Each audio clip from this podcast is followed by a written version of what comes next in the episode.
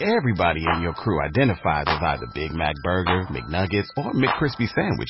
But you're the filet fish Sandwich all day. That crispy fish, that savory tartar sauce, that melty cheese, that pillowy bun. Yeah, you get it. Every time. And if you love the filet of fish, right now you can catch two of the classics you love for just $6. Limited time only. Price and participation may vary. Cannot be combined with any other offer. Single item at regular price. Ba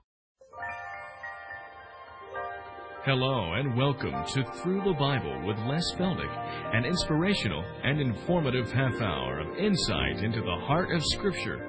In addition to teaching the Bible, Les is a full time rancher, having a down to earth, practical teaching style that makes the Bible come to life. All programs are available on audio tape, videotape, and in printed form. At the end of the program, there will be an address where you can contact the ministry. And now, here's Les Feldick with today's lesson. I will be maintaining that Jesus only had anything to do with two Gentiles, the Canaanite woman and the Roman centurion. And invariably, somebody will come up after class and they say, Well, now, Les, you forgot all about the maniac in Gadara. Remember? That Jesus cast out the legion of demons? I said, Hey, he's not a Gentile. Oh, he had to be. He was over there on the east side of Jordan. My stock answer is a question. What are the first three letters of the word Gadarene? Was Gad. So you see, that maniac of Gadarene was a descendant of the tribe of Gad, which lived on the east side of Jordan. So when Jesus dealt with that maniac of Gadarene, he was still dealing with someone who was more Jewish than he was Gentile. So I merely want to mention that, that those two and a half tribes stayed on the east side of River Jordan.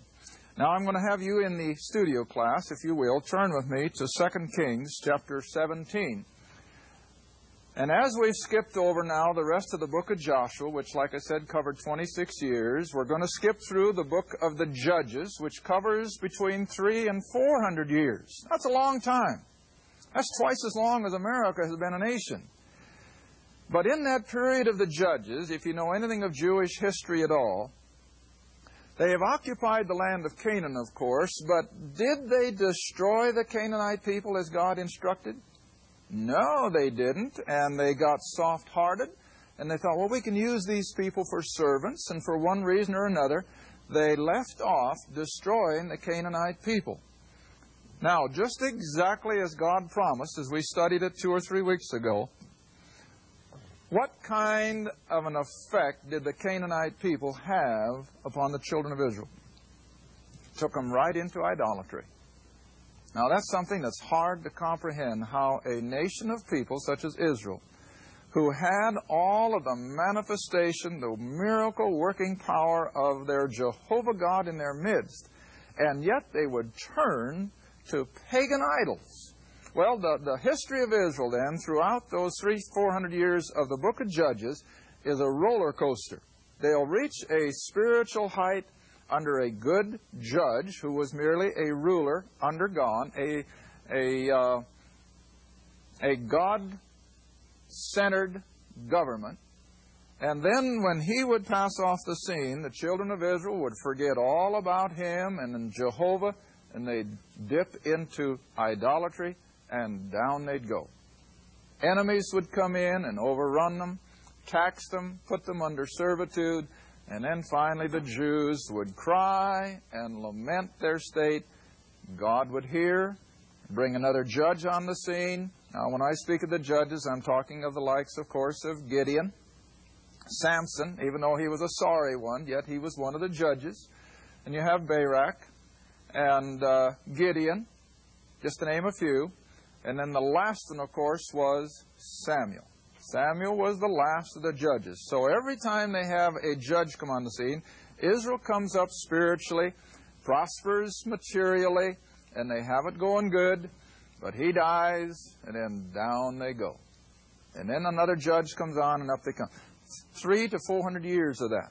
Now then, it finally got to the place, of course, where I guess I should go back. I got you in Second Kings, haven't I? I want you to back up with me to Samuel. Come back with me to, I think it's First Samuel, chapter 8. First Samuel, chapter 8. And of course, Israel, after all of her ups and downs, at the time of Samuel, she has it fairly good.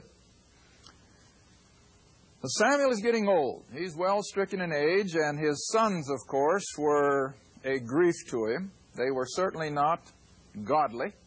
And so when his ungodly sons began to carry on, the people also began to complain to Samuel that after all his sons were not honoring Jehovah. And uh, so they finally come to the place in verse 5 of 1 Samuel chapter 8. I'm sorry I, I threw that curve at you. I guess I just forgot I was going to come back here to Samuel. In Samuel chapter 8, verse 5 or 4, then all the elders of Israel gathered themselves together and came to Samuel under Ramah. And they said unto him, Behold, thou art old, and thy sons, they walk not in thy ways. They're, they're not in relationship with Jehovah like you are. Now make us a king to judge or rule us like what? All the other nations around us. See, everybody had their king. Now you want to remember that when God made that covenant first with Abraham and then with Moses and the nation of Israel, the first thing he mandated that Israel was to be what? Different. They were to be a set apart nation of people. That's what sanctification really means. They were to be a sanctified people. They weren't supposed to be like the rest of the nations. But now what do they want? Hey, we want to be like everybody else. They've all got a king. We want a king. And poor old Samuel is just heartbroken. Now read on. Verse 6. The thing displeased Samuel when they said, Give us a king to judge or rule us. And so Samuel runs back to the Lord. And he prayed to the Lord or to Jehovah. But Jehovah said unto Samuel, Hearken unto the voice of the people in all that they say unto thee. You hear what he said? He says, Samuel, let them have their way. For they have not rejected you, Samuel, they've rejected me. They had turned on Jehovah. Now, I imagine Israel well knew that all these nations around them with their king were pagan. They were idolaters, every one of them. I always have to stress that, you know, that no one but Israel had a knowledge of the one true God. And when Israel would leave off and go into idolatry, there was no witness left. And then God would have to again pick out one man, such as a Gideon, and, and such as a Samson, and such as a Samuel, and to bring the people back. It, it was a sorry state of affairs. It really was. So, anyway, they've rejected God. And so he says, Go ahead and let them have a king. Then, when you get into chapter 9, we, we have the account now of Israel choosing their first king, and who is it? Saul. King Saul. Now, if you remember when we were teaching way back in Genesis, several have written that they, they picked it up through, through the program, and, I, and I'm glad when people think of some of these things. All through Scripture, there is a format that is never abridged, and it is first the natural and then the spiritual. It carries all the way through from Genesis to Revelation. Now, what do I mean, first the natural and the spiritual? the first man, Adam, was natural. He was of the earth. He was earthy. The second Adam, as we pick up then in Romans and Corinthians, was who? Christ. He wasn't earthy. He was what? He's spiritual. So first the natural, then the spiritual. Now you come into the birth of the first two boys on record. The first was Cain, the natural man who had no faith. The second was Abel, the spiritual. You come up a little further, and I'm just hitting a few of the more uh, well known ones. The next one, of course, are Esau, the natural, no faith.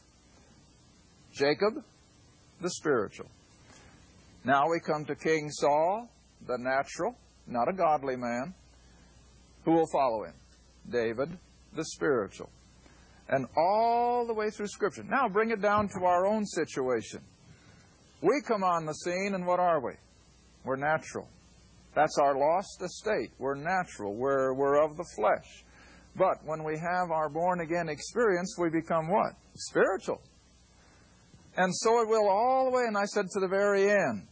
First, you have the false Christ, the counterfeit Christ, the man Antichrist, natural.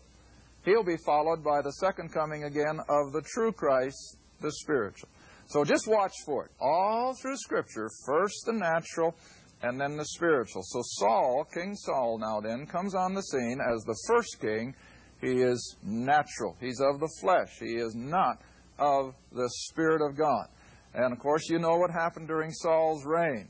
He finally went off the scene in, in disrepute, and King David comes on the scene and takes his place. Now, now, just as a review then of Israel's history, and I'm going to do that just sort of off the cuff without taking a lot of scripture verses for it.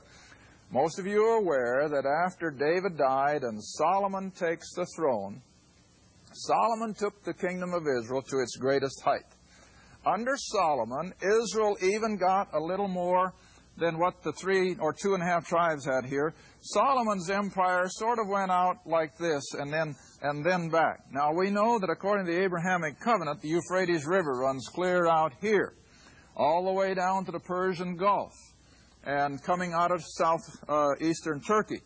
But Solomon didn't get all of it, but he got more than anyone before him or after him. But the Abrahamic covenant, of course, says that it's going to go all the way to the Euphrates and then come back down to the uh, Red Sea and then back up to the river of Egypt. Now, that's all future, and that will not be consummated, of course, until Christ returns and sets up his kingdom, and Israel will have that whole Middle East. That's still in her future. But nevertheless, under David and Solomon, Israel did reach a pinnacle of greatness. I don't have to remind you. What did the Queen of Sheba say? Why, the half hasn't even been told of the glory of Solomon's kingdom had great copper mines, which of course the scoffers for years said couldn't have been. They didn't have the technology. Well, now we know they did. And he indeed produced copper. He had chariots, horsemen, by the thousands. They had a great world trade of the then known world under Solomon. But even though Solomon started out as a godly king, how did he finally end up? Well, with his 900 pagan wives, and he set up altars all over Israel, he was setting the stage again for the fall and the demise of God's covenant people. And so Solomon dies. And Solomon has a son by the name of Rehoboam. And he was naturally heir apparent to the throne. And so Rehoboam comes on the scene, and immediately the elders of Israel tell him, Now look, your father built a great and glorious kingdom, but it was at the expense of the ordinary taxpayer. You know, aren't we up against it the same way today? My land, I just heard again on the way up. Even here a few years ago, when they had that tax increase that was supposed to balance the budget, for every dollar that they raised our taxes, how much did they spend? A dollar and 83 cents. See? And that's exactly what's happening to us. They can raise our taxes, but they spend twice as much as what they raise. Well, it's the same way under Solomon. See, nothing is new under the sun. They taxed them to death, and so they told Rehoboam, now look, your father Solomon was a great king, but he taxed us, and he taxed us, and he taxed us. Back off from that, and Israel will just elevate you. They'll just think the world of you. Good advice, wasn't it? But what did Rehoboam do? He said, No way. Tax them some more. Tax them some more.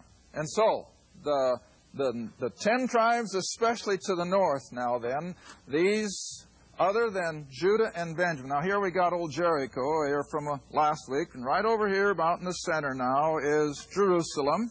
Get my map straight. And then just a little ways north is Samaria. That's between the area of the Dead Sea and Galilee. We got Samaria.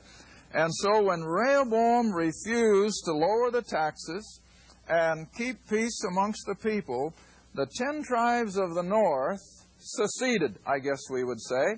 And they said, All right, we'll have our own king. And that turned out to be not even a, a man who was in the kingly or the royal family line. And his name was Jeroboam. Now, I didn't necessarily remember these names, but nevertheless, you've got Rehoboam now, a son of Solomon, who is going to set up shop on his father's throne in Jerusalem, where, of course, the temple now is. Don't forget that. But these ten tribes of the north, which we normally refer to as Israel or the northern kingdom, and we've got Judah down here and Benjamin, those two tribes. And so Rehoboam is king here in Jerusalem, and Jeroboam becomes king then of the northern ten tribes. Now keep that because I think this is relatively important even up to our own day. So the nation is divided. Now, the first part of Israel that goes into abject idolatry will be the northern kingdom under Jeroboam. He immediately sets up idolatrous worship. He immediately leads the northern ten kings, uh, northern ten tribes into idolatry, and so they're going to go down the banana peel first. 150 years later, Judah will follow. Now I'd like to have you turn to where you were a moment ago, and that was uh, second, second Kings. Yeah, chapter 17. Second Kings chapter 17. Now again, a lot of time has gone by. The years are piling up. And here we are now at the time of the fall of these northern tribes, about 740 or 50 years BC. And look what God has to do. Now, this is over hundreds of years, remember, that they have just, excuse me, they've been going down and down and down. Now, here was the state of Israel. 2 Kings chapter 17, verse 7. Now, I know this is almost a little too fast a review of Israel's history, but not everybody likes history as well as I do, and I don't want to bore you with it unnecessarily. But as the nation has been divided, they have set up a separate government in Samaria. They have set up their own religious system at Samaria. And now you see Syria is up here to the northeast. And Syria has always been a mortal enemy of Israel. Now let's read what the book says. Verse 7 of chapter 17 For so it was that the children of Israel had sinned against the Lord their God, who had brought them up out of the land of Egypt from under the hand of Pharaoh, the king of Egypt, and they had feared of the God. And they walked in the statutes of whom? The heathen. Imagine. They became just exactly like those heathen Canaanites all around them. And so they walked in the statutes of the heathen, whom the Lord cast out before the children of Israel and of the kings of Israel which they had made. And the children of Israel did secretly those things that were not right. Drop down to verse 10. They set them up images and groves in every high hill. Can you imagine what that was like? As you would walk through the countryside of Israel, every place there was a little hill with some trees growing on it. What was in the middle of it? Some idol, some shrine. And they could just stop and worship. Verse 11 There they burnt incense in all the high places, as did the heathen whom the Lord carried away before them. And they wrought wicked things. Now, always remember, I've said it over and over and over. It wasn't just that they bowed their knee to an idol. That in itself was bad enough. But whenever you go into idolatry, you go into abject immorality as well, in the name of religion. That's the way it's always been and always will be. So they went into all of the sins of the heathen. Verse 12, they served idols, whereof the Lord had said, You shall not do this thing.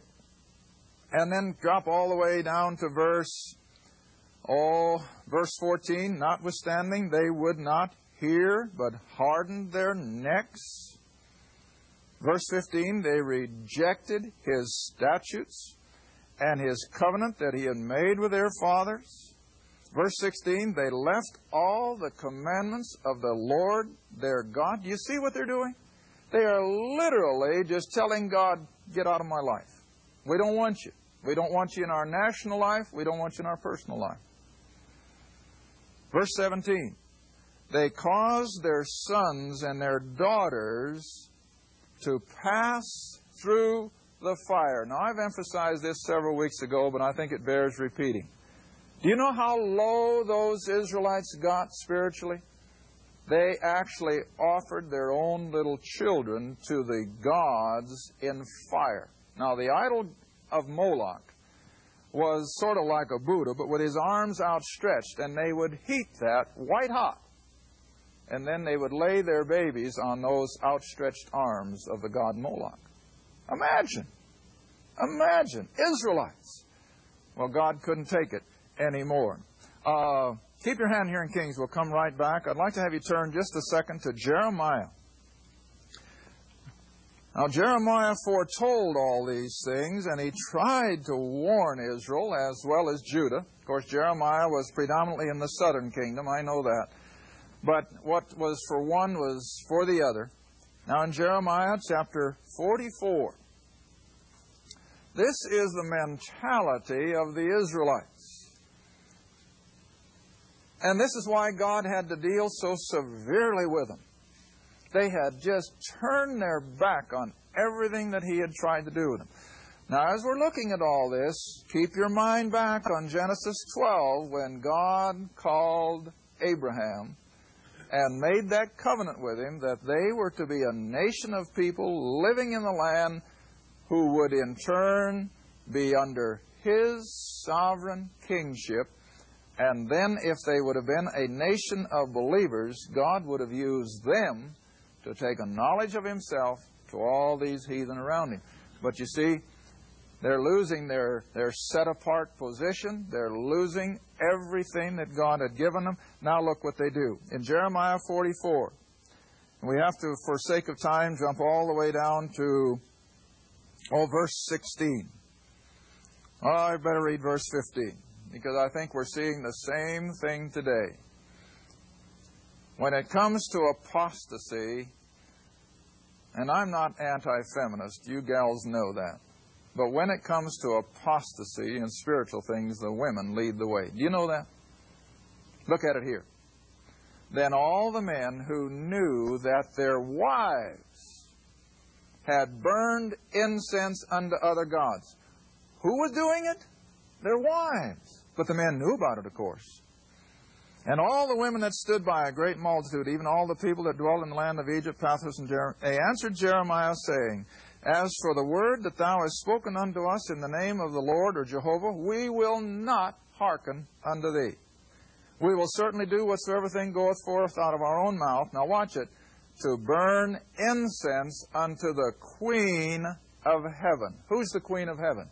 The female goddesses. It was Ashtoreth in one case, it was Venus in another, but it was always that same female goddess that was at the very core of most abject idolatry. All right, we will burn incense to the Queen of Heaven, pour out drink offerings to her. Verse 18, since we left off burning incense to the Queen of Heaven and to pour out drink offerings on her, we have wanted all things. You see what they're saying? How ridiculous. If we don't worship the Queen of Heaven, we don't have anything. We can't even get food to eat if we don't worship her. That's what they're saying. All right, but now come on down. Verse 20 Then Jeremiah said unto all the people, to the men and to the women, and to all the people which are getting that answer, saying, The incense that you burned in the cities of Judah and the streets of Jerusalem, ye and your fathers, your kings, your princes, and so on and so forth, did not the Lord remember them? Did it not come into his mind so that the Lord could no longer bear because of the evil and what have you? All right, now quickly back to 2 Kings. What did he finally have to do? Now we're talking about the northern kingdom, the northern ten tribes. And so come down now in chapter 17, verse 18. Therefore the Lord was very angry with Israel and removed them out of his sight. There was none left but the tribe of Judah only. Verse 20, And the Lord rejected all the seed of Israel and afflicted them and delivered them into the hand of spoilers until he had cast them out of his sight, for he had rent Israel from the house of David. That was when they seceded. And he afflicted them, delivered them in the hand of spoilers. I'm sorry, for he rent Israel, verse 21, from the house of David, and they made Jeroboam the son of Nebat king. Verse 22, for the children of Israel walked in all the sins of Jeroboam, which he did. They departed not from them. And now read that last verse. Verse 23 until the Lord removed Israel out of his sight, and so was Israel carried away to the Assyrians to this day.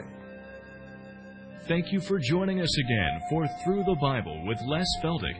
If you'd like to order audio tapes, videos, or any of our printed material, you may do so by writing Les Feldick Ministries, Route 1, Box 760, Kinta, Oklahoma 74552. That's Les Feldick Ministries, Route 1, Box 760, Kinta, Oklahoma 74552.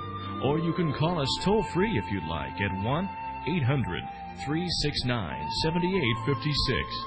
That's 1 800 369 7856. Remember, this is a faith ministry, and your participation with us is greatly appreciated.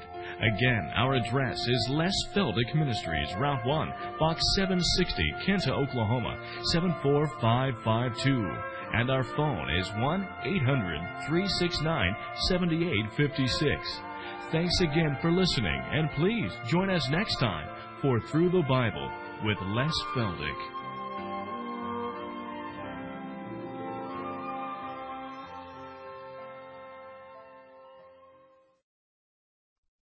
Judy was boring. Hello. Then Judy discovered ChumbaCasino.com. It's my little escape. Now Judy's the life of the party. Oh, baby, Mama's bringing home the bacon. Whoa, take it easy, Judy. The Chumba life is for everybody. So go to ChumbaCasino.com and play over 100 casino-style games. Join today and play for free for your chance to redeem some serious prizes. ChumbaCasino.com. No purchase necessary. Void where prohibited by law. 18 plus terms and conditions apply. See website for details.